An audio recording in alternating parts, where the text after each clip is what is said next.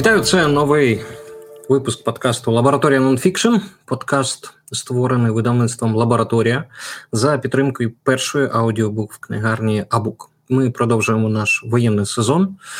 І сьогодні ми поговоримо про книгу, яка розповідає про країну, ситуація, в якій дехто порівнює з подіями в Україні в останні роки. Ця книга називається Поговоримо про Ізраїль, путівник для допитливих, розгублених і обурених. Написав її Деніел Сокач, американський активіст і генеральний директор New Israel Fund.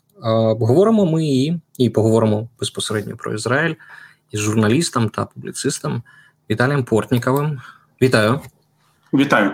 Що варто головне знати про Ізраїль, коли цю країну згадують в контексті війни і боротьби за існування? Чому я саме так ставлю питання? Тому що Сокач е, в передмові він говорить про те, що якщо ви прочитаєте цю книгу, запам'ятаєте її, то ви можете спокійно е, підтримувати бесіду е, стосовно Ізраїлю.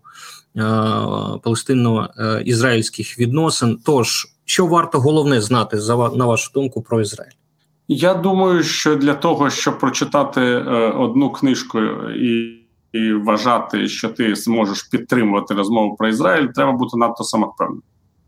Я взагалі думаю, що Ізраїль це така тема, е, щодо якої можна прочитати 10 тисяч книжок і не усвідомити багатьох е, речей, які є важливими для розуміння цієї ситуації, що склалася з самою появою, самим відновленням єврейської держави, з її функціонуванням, з її майбутнім, врешті-решт.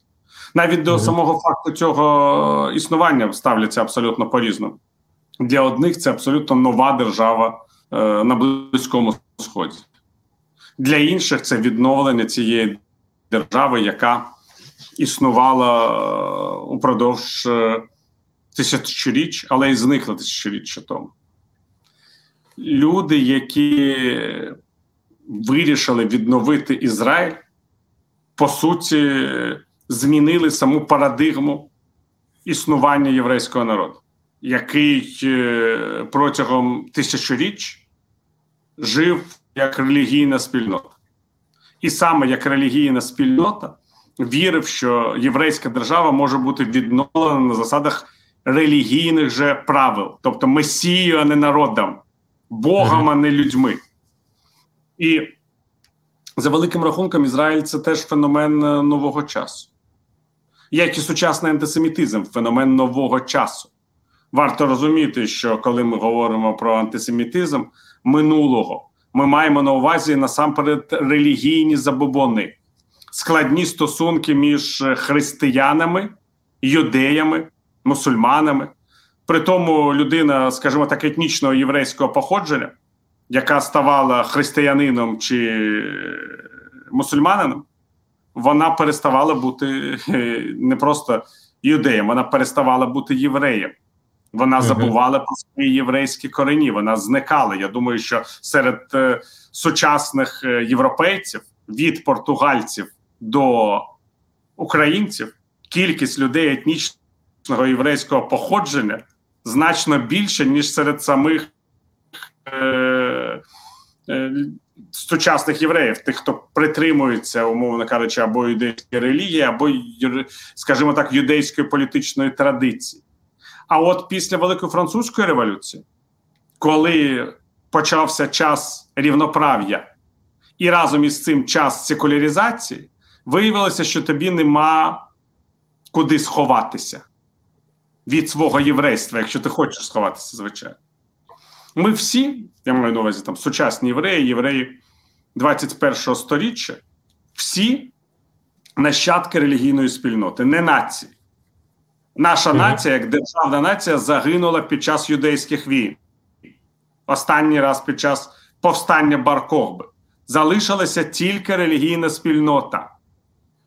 І Я про це... раптом ця релігійна спільнота стала нацією в десь в 19-20 сторіччі. Ось ця нація почала створювати державу Ізраїль. Я думаю, ви розумієте, пане Валерію, про що я кажу. Я думаю, багато зустрічали умовних кажуть етнічних євреїв, які ставали християнами чи мусульманами, і все одно сусіди пам'ятали про їхнє єврейське походження.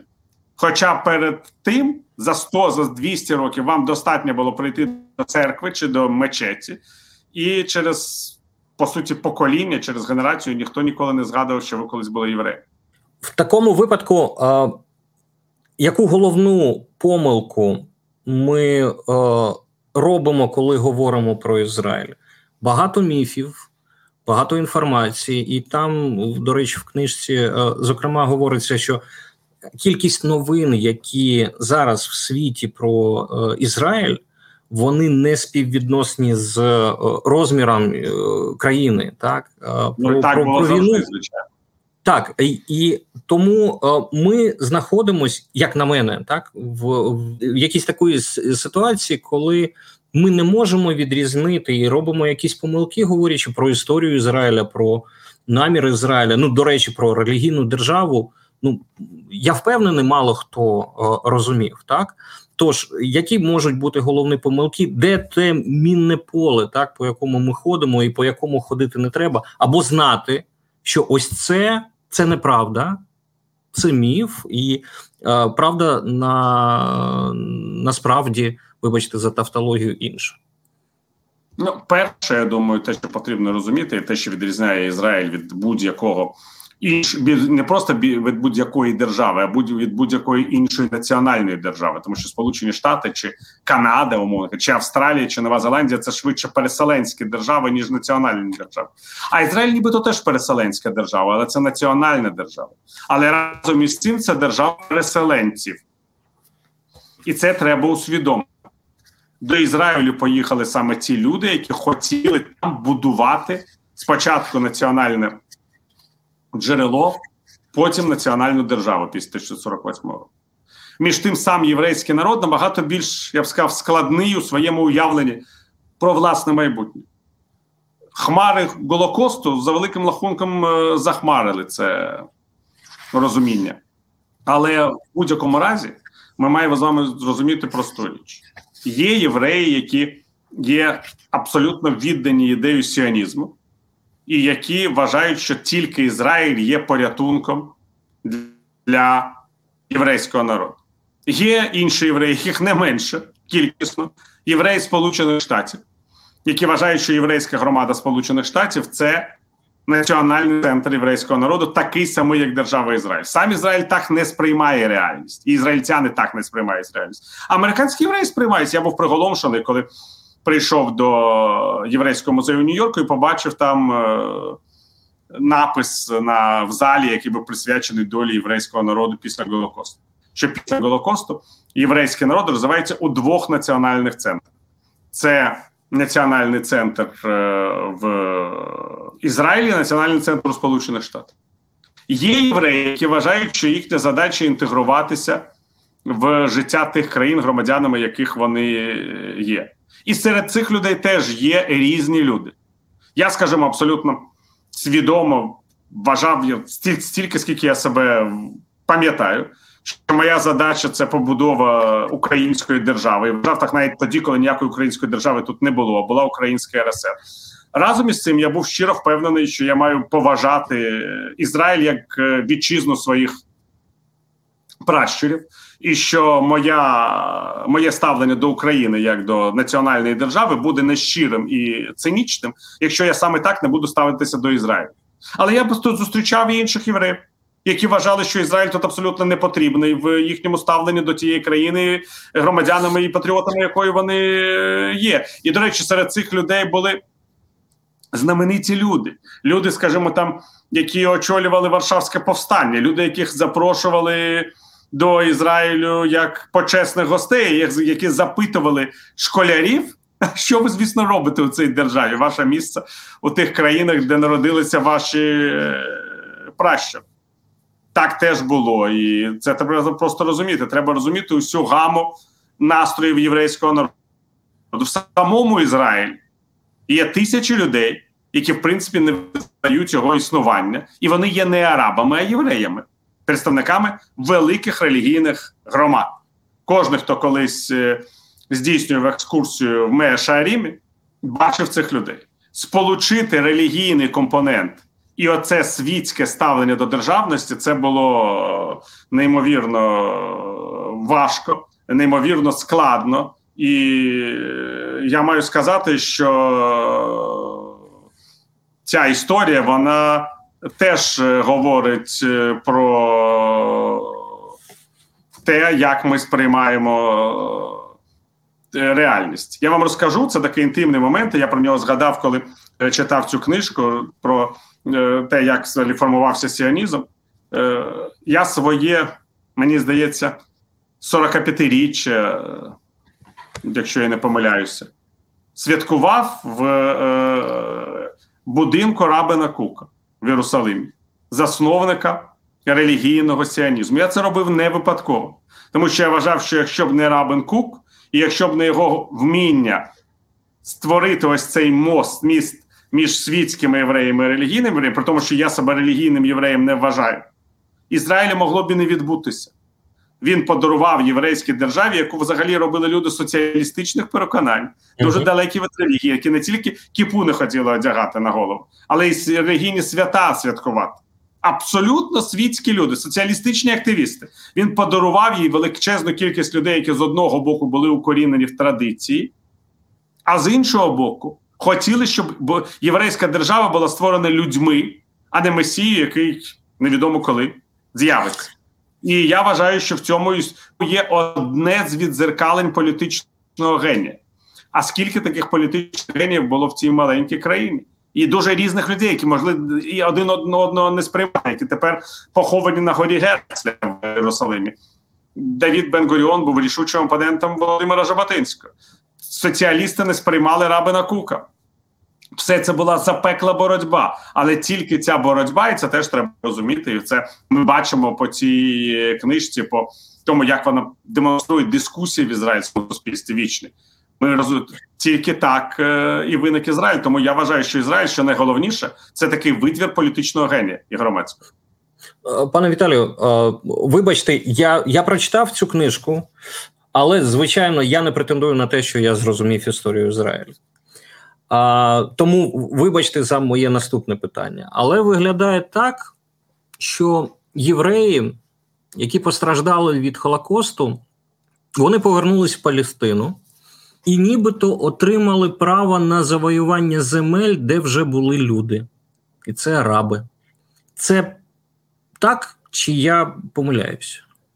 Ну я не назву це завоювання. Завоювання земель відбулося в часи Мойсея і Ісуса Навіна. А коли євреї прибули до Палестини як активісти сіоністського руху, до речі, я вам маю нагадати, що саме слово Палестина це вигадка одного з наших окупантів, імператора Адріана, який хотів після повстання Бар Кохби стерти саму пам'ять про нашу державність, про наших героїв, про наше традиції, про нашу цивілізацію. Просто тому, що ця цивілізація вже тоді по суті перемогла цивілізацію Риму. І ніяка римська зброя, це дуже схоже на Росію і Україну, не могла нічого протиставити цій перемозі. Дуже скоро імператор Адріан помре, а християнство стане головною релігією світу і знищить ту політичну спадщину, яку так намагалися зберігти наші вороги, імператори Веспасіан, Тіт, Адріан, інші політичні злочинці. Так, от імператор Адріан вигадав слово Палестина, грецьке слово, яким він хотів замінити слово Іудея, так називалася провінція, ідею, і слово Ізраїль. У нього не вийшло не вийшло саме тому, що християнство стало світовою релігією, що фундаментом християнства стала Біблія, яка для юдеїв була Торою. При всіх складних взаєминах між християнами, як неофітами цієї цієї, цієї монотеїстичної релігії, і самими юдеями, так чи інакше, Біблія завжди залишалася під мурієм цінностей. Біблія це засади нашого сучасного світу. На Торі базується новий завіт. І люди, які творили ці нові завіт, були етнічними євреями, вони були юдеями. На Торі базується Коран. Тому ми говоримо, що ми живемо в світі монотеїстичних релігій, який був створений одним невеликим народом, що жив в Ізраїлі і в Юдеї. Це його головна політична спадщина. Це те, що він подарував людству. Так як давні греки і рівляни подарували науку, військову справу, літературу, драматургію. Однак від їхньої цивілізації залишилася тільки пам'ять і уламки. А від нас залишилися ми. Ми є нащадками тих самих людей, які все це створили. Гени Сама ДНК, вона просто фізично та ж сама, умовно кажучи, у будь-якого єврея і Ісуса Навін. Так що ніякого завоювання не було. Була абсолютно інша річ. Була купівля земель. Купівля земель це була абсолютно економічно легітимна історія в тодішній Османській імперії. Так як можна було купувати землі в будь-якій іншій частині цієї імперії, абсолютно не обов'язково в Палестині, так євреї купували ці землі в Палестині, які тоді були вільними, тому що кількість населення провінції вона значно поступалася нинішній кількості населення Ізраїлю і контрольованих територій західного берега річки Йордан і сектору Газа. І за великим рахунком, з одного боку, можна сказати, що активісти сіонізму не усвідомили до кінця, що на цій землі теж живуть люди, які можуть думати про свою ідентичність. Просто тому, що цієї ідентичності як національного руху на той момент просто не було. Згадають ми про це. Що сам арабський національний рух виникав майже одночасно з mm посиленням сіоністського руху. Це все події одного і того ж е, часу. І на той момент здавалося, що для арабського населення те не має ніякого великого значення. Те, що має значення для євреїв, які приїжджали до майбутнього Ізраїля.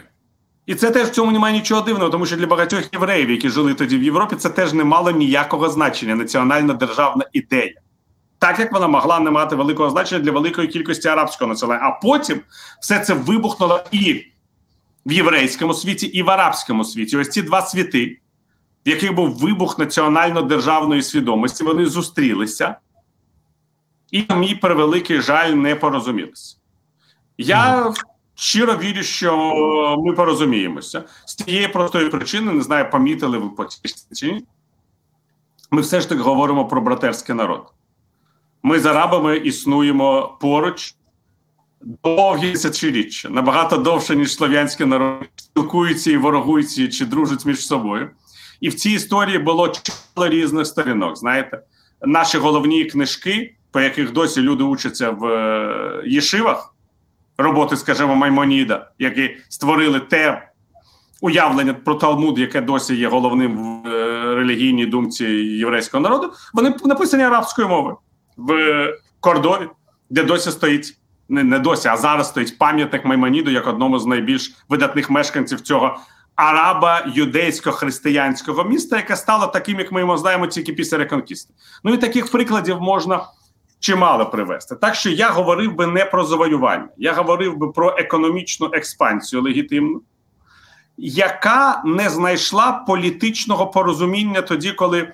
Вирішили після Другої світової війни на цій території створити єврейську арабську державу. Однак, ніде правда, діти, е, якраз арабське населення регіону не хотіла, щоб там була єврейська держава.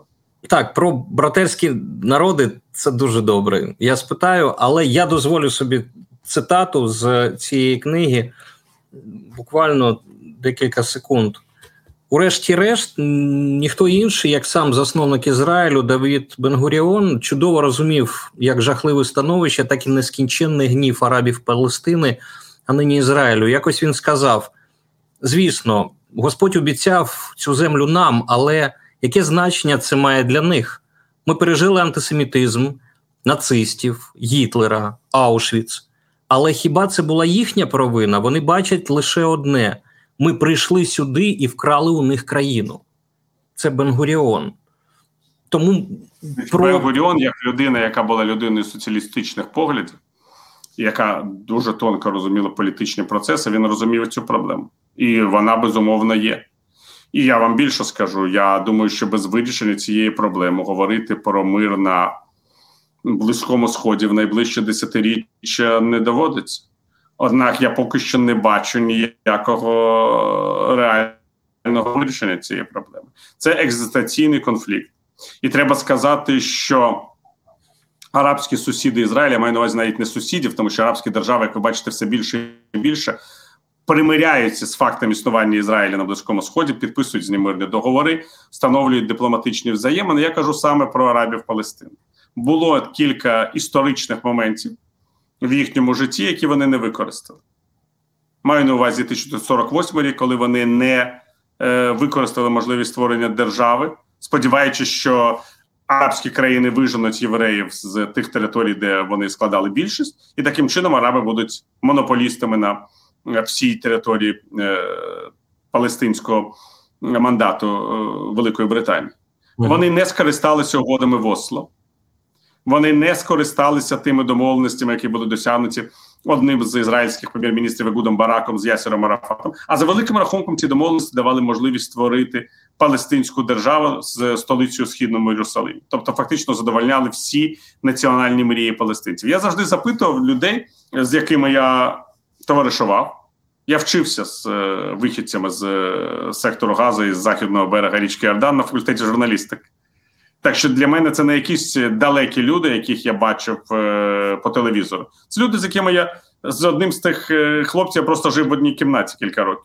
Треба просто це розуміти. Тому в мене я б сказав навіть більше уявлення, ніж у людей, які живуть в Ізраїлі і бачать палестинців тільки коли вони умовно кажучи, ходять з ними по одних вулицях, але не спілкуються. Хоча таке зараз зараз це все більш більш е, все більше і більше симбіоз. Це теж факт, який треба усвідомити. Так, от я завжди запитував їх і не отримав чіткої відповіді, чого вони все ж таки хочуть: появи арабської держави чи зникнення єврейської.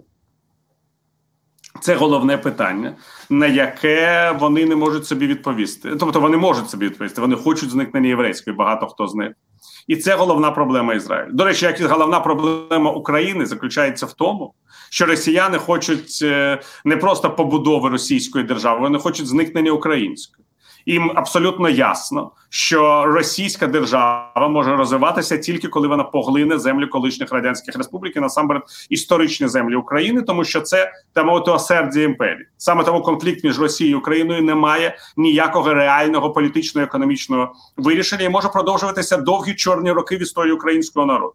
І ми поки що не бачимо навіть найменших е, відповідей на питання, чи закінчиться цей конфлікт при житті нинішніх поколінь, і чи не призведе він від такого жахливого спустошення української і російської території в результаті, яка поставить крапку на цивілізаційному існуванні цих двох слов'янських народів?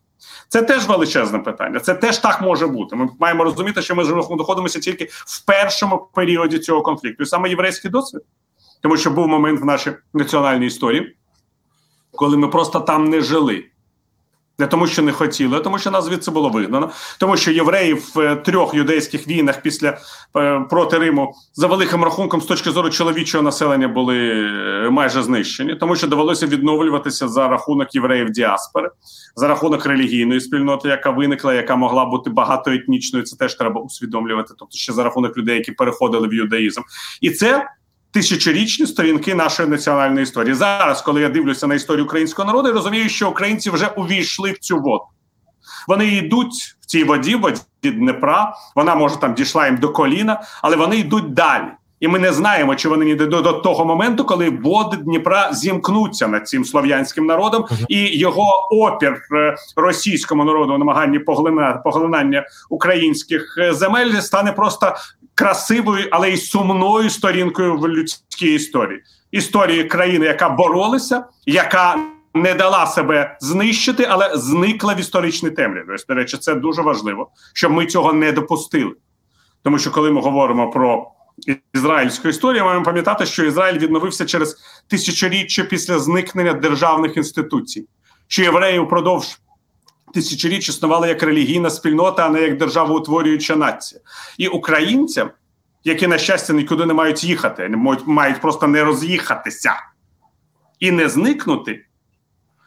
Потрібно зараз скласти найбільш важливий іспит в їхній національній історії з часів, коли вони реально також втратили свої власні державні інституції, з часів, якщо хочете, Галицько-Волинської Русі.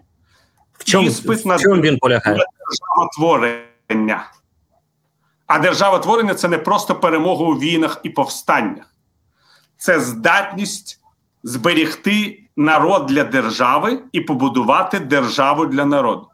Якщо ми скажемо, що євреї завжди цей іспит складали, ми будемо брехати самі собі. Потрібний був новий час, щоб євреї змогли цей іспит здавати. Це ідея мамлахтіут, так? Здається, так, так, так. вона здається, так вона називається А які цінності, окрім єдності, так єдності перед обличчям катастрофи, створення ось такої єдиної держави, які є ще особливості, які ми маємо ще уроки винести як українці з великої історії Ізраїлю, який здається, вже пройшов. Оце я я розумію, ми не можемо просто взяти перенести е, досвід на українську землю, але ми можемо читати книжки, ми можемо виносити якісь е, уроки з е, цього, які вони. По-перше, Ізраїль це притулок. Сама ідея Ізраїлю це ідея притулку. Ізраїль був задуманий тоді, коли е, євреї були гнаними і небажаними сусідами своїх європейських сусідів. За великим рахунком, це був рахунком, це був великий народ і у Європі і у Азії. Але його сусіди не хотіли визнавати його цивілізаційного значення і його рівноправності, навіть коли ці рівні права були надані. Вони не хотіли визнавати його патріотизму і його готовності до служіння цих країнам, е, народа, громадянами, яких ви були. Батька Генріха Гейна був палким німецьким патріотом, боровся із французькою окупацією будучи членом міського парламенту, робив все можливе, щоб зберегти німецьку ідентичність і щоб нагадати французам, що вони тільки гості на цій землі. Коли французів було вигнано, переможці нагадали, що потрібно повертатися до старих законів, що він, як людина юдейського відсповідання, не має жодних прав, які давали б можливість засідати в якомусь там парламенті міському. І обстоювати якісь політичні інтереси. Вони повернули його туди, де він з точки зору переможців мав знаходитися як е, людина юдейського віросповідання. Саме тому Генрі Гей не став християнином, тому що не хотів, як е, людина, яка була за великим рахунком конструктором німецької душі, не хотів бути е, вигнанцем у власній вітчизні. З цього християнства нічого не вийшло. Генрі Гей не закінчив свої дні у Франції, а не у Німеччині. Треба це запам'ятати, що він просто людина, яка була конструктором німецької душі, померла у Парижі. Конструктор російської душі Йосип Бродський помер у Сполучених Штатах. Ще один конструктор російської душі Йосип Мандельштам загинув у Гулагу. Ще один конструктор е, е, російської душі Борис Пастернак був зацькований е, і доведений до серцевої недуги. Це ми говоримо про 20-те сторіччя, навіть не про 19-18, не бо нові часи. І люди, які хочуть бути саме патріотами своїх країн і своїх і тих народів, з якими вони мають спільні культурні цінності, і вони є вершиною культурних досягнень цих народів. Нічого вище немає. Це Еверести, на яких багато інших людей, які є етнічними представниками цих самих народів, не піднімуться б ніколи. Це нічого не змінювало. Тому фундатори Ізраїлю чітко говорили: ми маємо бути в країні, яка не буде викликати почуття приниження. Ми маємо більше не маємо бути в меншості і в приниженні. Це я думаю, багато хто з українців, хто сьогодні живе за кордонів, зрозуміє зараз набагато краще. А потім був Голокост. І ідея притулку кардинально змінилася, тому що практично жодний з європейських народів, який був затронутий Другою світовою війною, не здав іспиту на людяність. Лише окремі люди здавали такі іспити ціною власного життя дуже часто. Маємо пам'ятати, що якась українська сім'я ховала євреїв, то ця сім'я, якщо її знаходили, знищувалася вся від батьків до дітей.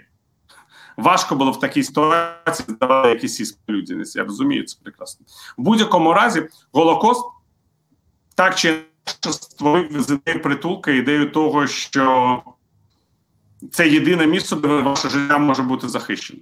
Українці з цієї точки зору в кращій ситуації, коли вони в'їжджають до Польщі до Німеччини, до Сполучених Штатів ніхто не вбиває їх за те, що вони українці, і навіть українці вони можуть залишатися за великим бажанням. Однак насправді і це те, що зближує українську ідею з ізраїльською. Ви прекрасно розумієте, що як українець, от як людина, яка хоче жити в світі власних культурних е, цінностей, цивілізаційних цінностей і традицій, ви можете відбутися тільки на українській землі тільки українська земля створює цю атмосферу сприяння, яка може чітко сказати, що всі ваші амбіції, саме як людини, що хоче жити в цій країні і створювати, вони можуть бути задоволені. Тому що Україна також притулок. притулок для українців, тому що ми знаємо, що ці мільйони українців, скажімо, які живуть на території Російської Федерації, вони перестали бути українцями. Це ще дуже важливий момент, що саме український уряд, врешті-решт, дбає саме про українців. Тут є єврейський досвід. Багато євреїв до Другої світової війни сподівалися, що про них подбають ці держави, громадянами яких вони є. Коли наступив критичний момент, а критичні моменти завжди перевіряють все на реальність. Виявилося, що ці держави все ж таки насамперед думають про своїх співвітчизників, скажімо так, етнічного спільного походження з тими, хто знаходиться при владі. Що про євреїв, звичайно, думають, але вони мають давати ради самі собі. Що багато хто готовий акцептувати ідею відновлення гетто, які принесли на своїх е, багнетах е, солдати Райху. І це також не викликало ні у кого таких е, емоцій. Багато урядів склали цей іспит, це правда, але це було, як правило, еміграційні уряди. Тобто виявилося, що в еміграції польському уряду чи чеському уряду набагато легше здавати цей іспит, чим якимось урядам, які були під е, владою Рейху або були союзними урядами Рейху. Союз Рейху навіть е, такі, які зберігали певну самостійність, змушені були приєднатися або бажали приєднатися до так званого остаточного е, закінчення єврейського питання. І, от, до речі, про остаточне закінчення. Ізраїль за великим рахунком плод реакції людства на остаточне закінчення єврейського питання. Так, сіонізм з'явився раніше, ідея державності з'явилася раніше. Однак сама державність виникла на тлі розуміння людством, що таке Голокост. Зараз ми живемо, як я вже казав, в умовах іншого остаточного рішення. Це остаточне рішення українського питання. Президент України, сам етнічний єврей, до речі, коли виступав в Кнессеті, порівнював Голокост з е, оцією спробою росіян знищити українців. Багато депутатів Кнесета не розуміли цього порівняння, були навіть ображені. Я вважаю, що нема на що ображатися. Тому що диктатори завжди намагаються наслідувати один одному. Гітлеру подобався е, геноцид вірменів. Він це абсолютно так мовити, переконливо говорив. Путін може вважати, що те, як Гітлер е, вичищив від євреїв Європу, це хороший дороговказ для того, щоб вичистити від українців Україну і перетворити її на Малоросію. Післявоєнна Європа втратила свій єврейський компонент. Ми дійсно після цього можемо говорити насамперед про Ізраїль і про Сполучені Штати. Коли Давид Бенгуріон, про якого вже згадували, з'явився на першому всесвітньому сіоністському конгресі після Другої світової війни, він був ошелешений тим, що ці місця, які, як правило, займали представники сіоністських федерацій Європи, були зайняті представниками сіоністських федерацій Сполучених Штатів. І кожен з нас може вам розповісти цю історію. Історію втрати сім'ї, родичів. Але тепер кожен ізраїльтян вам може розповісти цю історію. Втрати родичів, втрати друзів, втрати дітей в війнах 48-го, е, умовно кажучи, там 84-85 років е, е, маю на увазі Желеванську війну, а потім ще роки терору. І ізраїльське суспільство навчилося так жити. Розумієте? Українське суспільство вчиться. Ми ще німіємо коли бачимо чуже горе.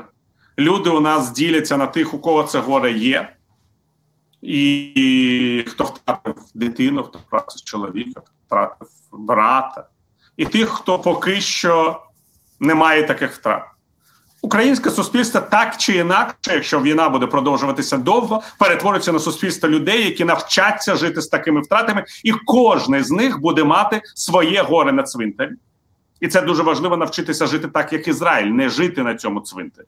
шанувати пам'ять цих людей в день, коли звучить сирена.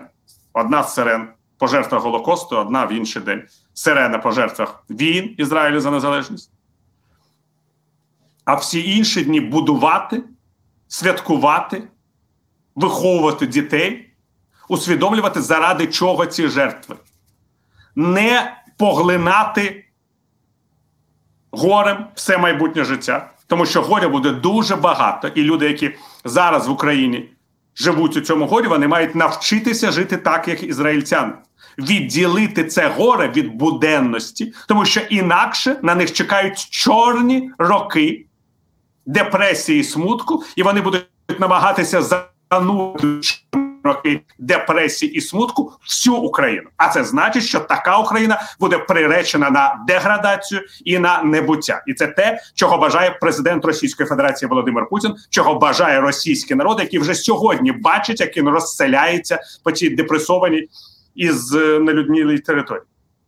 Але у вас на це пішли сторіччя. Ну, євреї ж не одразу навчилися так жити, а нам треба бути е, зробити всім е, цей якийсь стрибок дуже великий. Не думаю, що на це пішли сторіччя, пане Вадим. Ізраїль молода держава. І те, що Окей. ми з вами говоримо, це феномен саме ізраїльської держави, а не феномен єврейського народу. От єврейський Добре. народ навчився жити тими цінностями, які живуть українці, цінностями виживання упродовж тисячоліть. Це правда, але те, що відрізняє древню давню націю, одну з фундаторів цивілізації від молодих націй Європи. Але у молодої нації Європи є та можливість, що вона набагато швидше розвивається з точки зору квантового стрибка, що вона може вчитися на досвіді тих е, давніх націй, які пропонують їм свою спадщину. Але це не стосується держави. Ізраїль як держава старша від України, нинішній Ізраїль, усього на кілька десятиріч, на кілька десятиріч війн, на кілька десятиріч випробувань, на кілька десятиріч горя і на кілька десятиріч перемог. За великим рахунком, що таке десятиріччя в е, історії людства? Це мить. Українці не можуть запозичити, у єврейського народу тисячоліття його розвитку, та й не потрібно. Тому що кожен народ розвивається в свій е, шлях. Я вже не кажу про інше, що насправді цивілізація на цих берегах, на берегах Дніпра, вона, я перепрошую, нараховує не сторіччя, а теж тисячоріччя. Коли ми почнемо на це дивитися з перспективи держави князя Володимира і розуміти, що саме з цієї держави виток української державності, ми не будемо називати українцям якимось явищем на європейській мапі. Це неправда.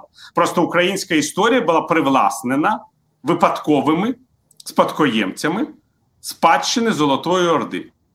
В в мене питання наступне. Я я дуже хотів би поговорити про те, як Ізраїль використовує історію для для власної будови, побудови, побудови власної, так але я так розумію, це дуже велика тема. Ви згадали Путіна?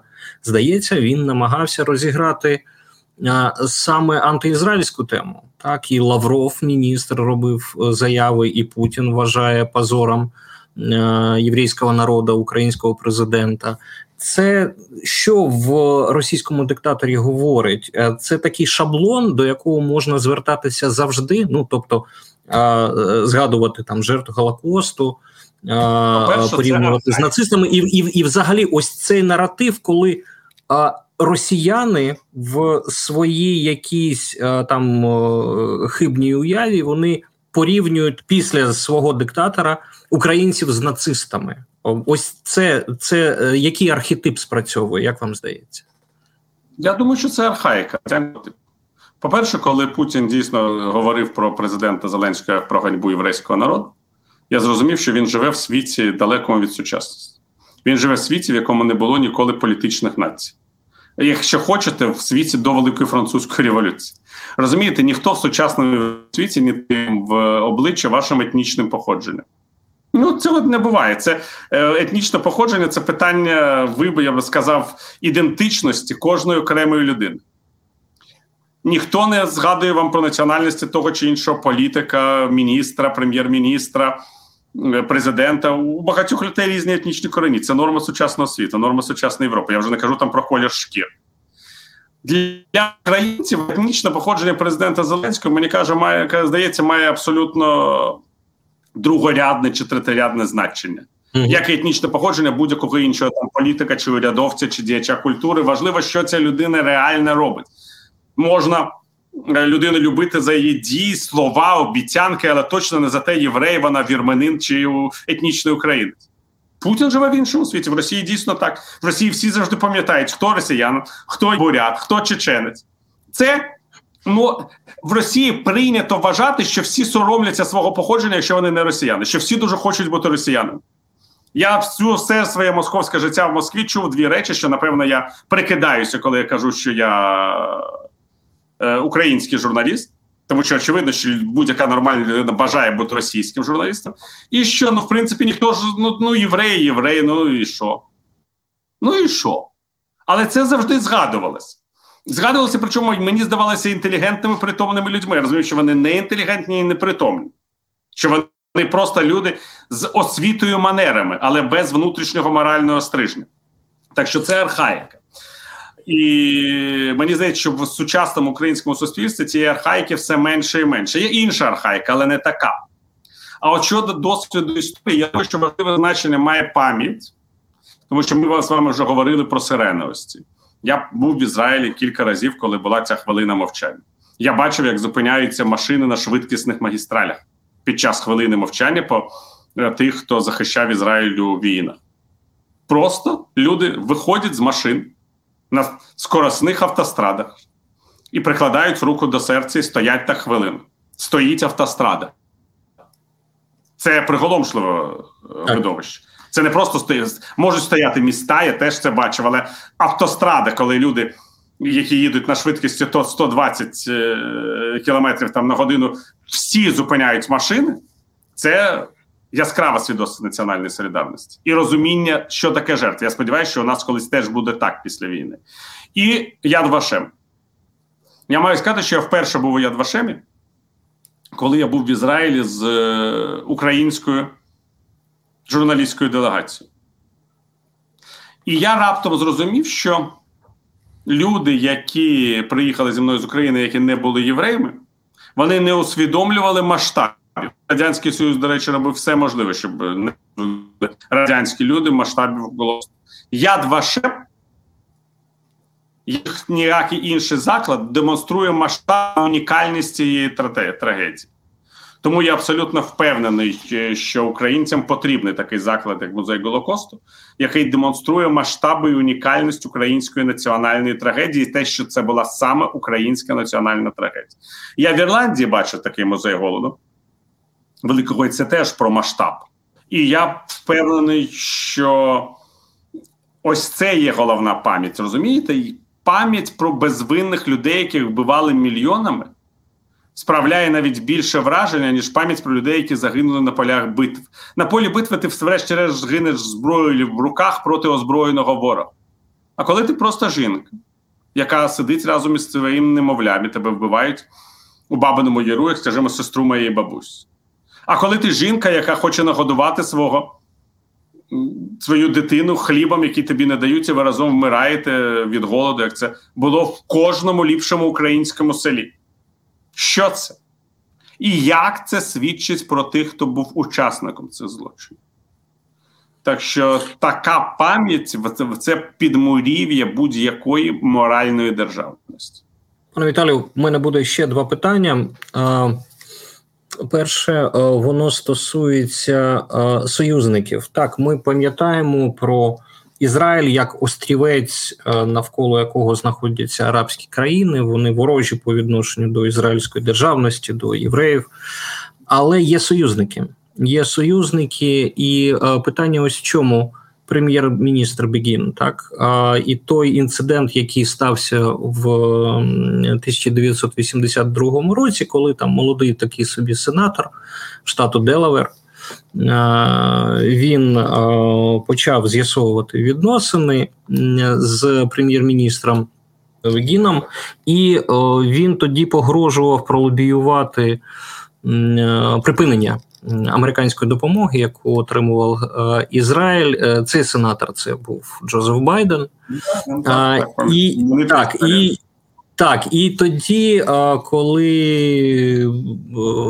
Мінахем Бігін сказав, що не погрожуйте мені е, припиненням вашої допомоги, це не спрацює. А я не єврей е, з колінами, е, в якого дрожать коліна. Так, я гордий єврей з історією там тисячами років. Чи не опинились ми зараз в цій ситуації? Я розумію, нас підтримують, але ми дійсно ми не знаємо, що відбувається за закритими дверима.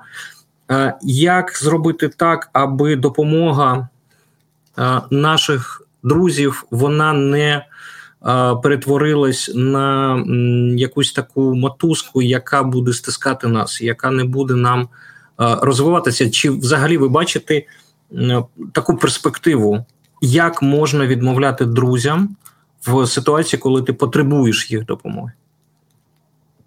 Знаєте, я думаю, що, по-перше, допомога Ізраїлю це завжди були, е, була ціла низка дипломатичних маневрів. І разом із цим не готовності йти на компроміси з принципових питань. Я дуже добре пам'ятаю, я колись висвітлював візит е, Аріеля Шарона до Москви, коли він ще був міністром закордонних справ, і його запитали, з чим він приїхав, як він приїхав до uh Росії. І він це було на прес-конференції, один з російських журналістів, значить там була напружена атмосфера на цих перемовинах. І він подивився на цього журналіста і сказав: Я приїхав в Росію як єврей. Все цим було сказано, більше вже не можна було нічого додавати. Це сутність політики Ізраїлю. Ізраїльські урядовці приїздять до Сполучених Штатів, до Франції, до Німеччини, до Росії, там до України, як євреї. Вони обстоюють національні інтереси єврейського народу. Вони знають, що за ними саме сама можливість цього народу існувати в цьому притулку і таким чином створювати перспективи на майбутнє. Щодо України, то це те ж саме. Єдине, що що якщо ми бажаємо стати частиною європейського світу, Ізраїль просто знаходиться в іншому місці, він не може бути частиною Європейського Союзу, навіть НАТО за великим рахунком. Хоча невідомо, що буде в майбутньому. Знаєте, зараз світ швидко змінюється. Але е, якщо ми хочемо бути членами Європейського союзу, ми навіть маємо просити наших союзників, щоб вони були вимогливими до нас, тому що єдиний нас порятунок в НАТО і єдиній Європі. Якщо Україна залишиться між Європою, НАТО і Росією, то я можу чітко сказати, що така Україна на десятиріччя стане полігоном. Угу. Вона вже сьогодні за великим рахунком полігон перетворилася, але вона таким полігоном і залишиться. І буде цікавити і захід, і схід в ролі полігону. Нічого хорошого в такій ролі немає. І я думаю, що наша задача усвідомити, що цим ми відрізняємося від Ізраїлю. Ізраїль, по суті, єдина демократія на Близькому Сході усталена єдина усталена демократія регіону. Подивіться навкруги. Подивіться на Сірію. Ви можете назвати її демократичною державою? Її взагалі майже немає. Подивіться Ні, на Єгипет, це точно демократія. Подивіться на Йорданію, це демократія. Подивіться але на об'єднання Арабських Еміратів. Але те, що відбувається зараз е, з Ізраїлем, ми бачимо акції спротиву, ми бачимо намагання прем'єр-міністра Нетаньяху а, звичайно. Зм, зменшити, зменшити вплив е, суду. І якось виглядає так, а чи дійсно це демократія? Ну, Звичайно, це хвороба демократії. Коли люди виходять на вулиці, протестуючи проти певних рішень уряду, ці люди можуть цей уряд змінити на наступних у виборах і відбудеться нова судова реформа. Це і є демократія. Не демократія, коли ти не можеш протестувати і не можеш нічого змінювати. Це перший момент. А другий момент я ще раз кажу: коли ти по суті єдиний демократичний режим в регіоні, в тебе одні можливості. Коли ти знаходишся, я б сказав, на кордоні демократичних режимів, як Україна, а далі в тебе не демократичні режими, ти можеш приєднатися до демократії. До кого приєднуватись географічно Ізраїль? Йому просто потрібний мир з автократіями. Мир ну, з автократіями, союз з демократіями це різні цивілізаційні задачі. Коли Шимон Перець говорив про новий близький схід, він говорив насамперед для початку про мир з автократією. А вже потім, можливо, колись наші арабські сусіди зможуть перетворити свої держави на демократичні, на світські, на такі, в яких люди беруть участь у змінах. І з такими арабськими державами Ізраїль, звичайно, буде рівноправним і близьким партнером. Але це питання не близького майбутнього. А у нас є близьке майбутнє на наших кордонах. У нас на кордонах Польщі, у нас на кордонах е, е, Словаччина, у нас на кордонах Румунії, у нас на кордонах Болгарія. Це все демократичні держави. Про Угорщину я б звичайно так не сказав би впевнено, тим не менш, тим не менш, всі практично живуть в світі цих демократичних цінностей, і нам потрібно стати частиною цього світу. Якщо у нас з'явиться колись популістський політик, який буде говорити: я не хочу ставати на коліна, я хочу бути диктатором, автократом і гнати українців туди, куди мені потрібно, то це буде означати крах української державності, а зовсім не її перемогу. Тому не треба плутати майбутнього президента України з колишнім прем'єр-міністром Ізраїлю. В такому випадку, і останнє питання. Хоча, здається, ви вже дали на нього відповідь. Я хотів спитати, чи ми також так довго, як і ізраїльтяни з арабами, будуть будемо шукати мир з росіянами. Набагато чи у нас чи набагато довше, так? Набагато. Чому? Чому? Чому? Що, що, що нам? Що нам завадить, якщо можна так сказати? Я думаю, що для арабських держав, які підписали мир мир з Ізраїлем, Ізраїльсько швидше був образом ворога, ніж реальним ворогом. Він допомагав автократіям посилюватися.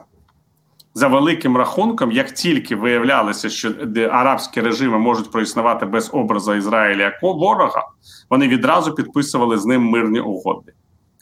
Я думаю, що і на палестинців чекає саме така трансформація у майбутнє.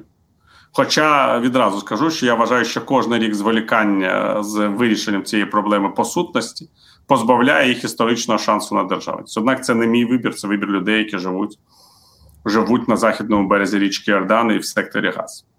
Це треба чітко усвідомити.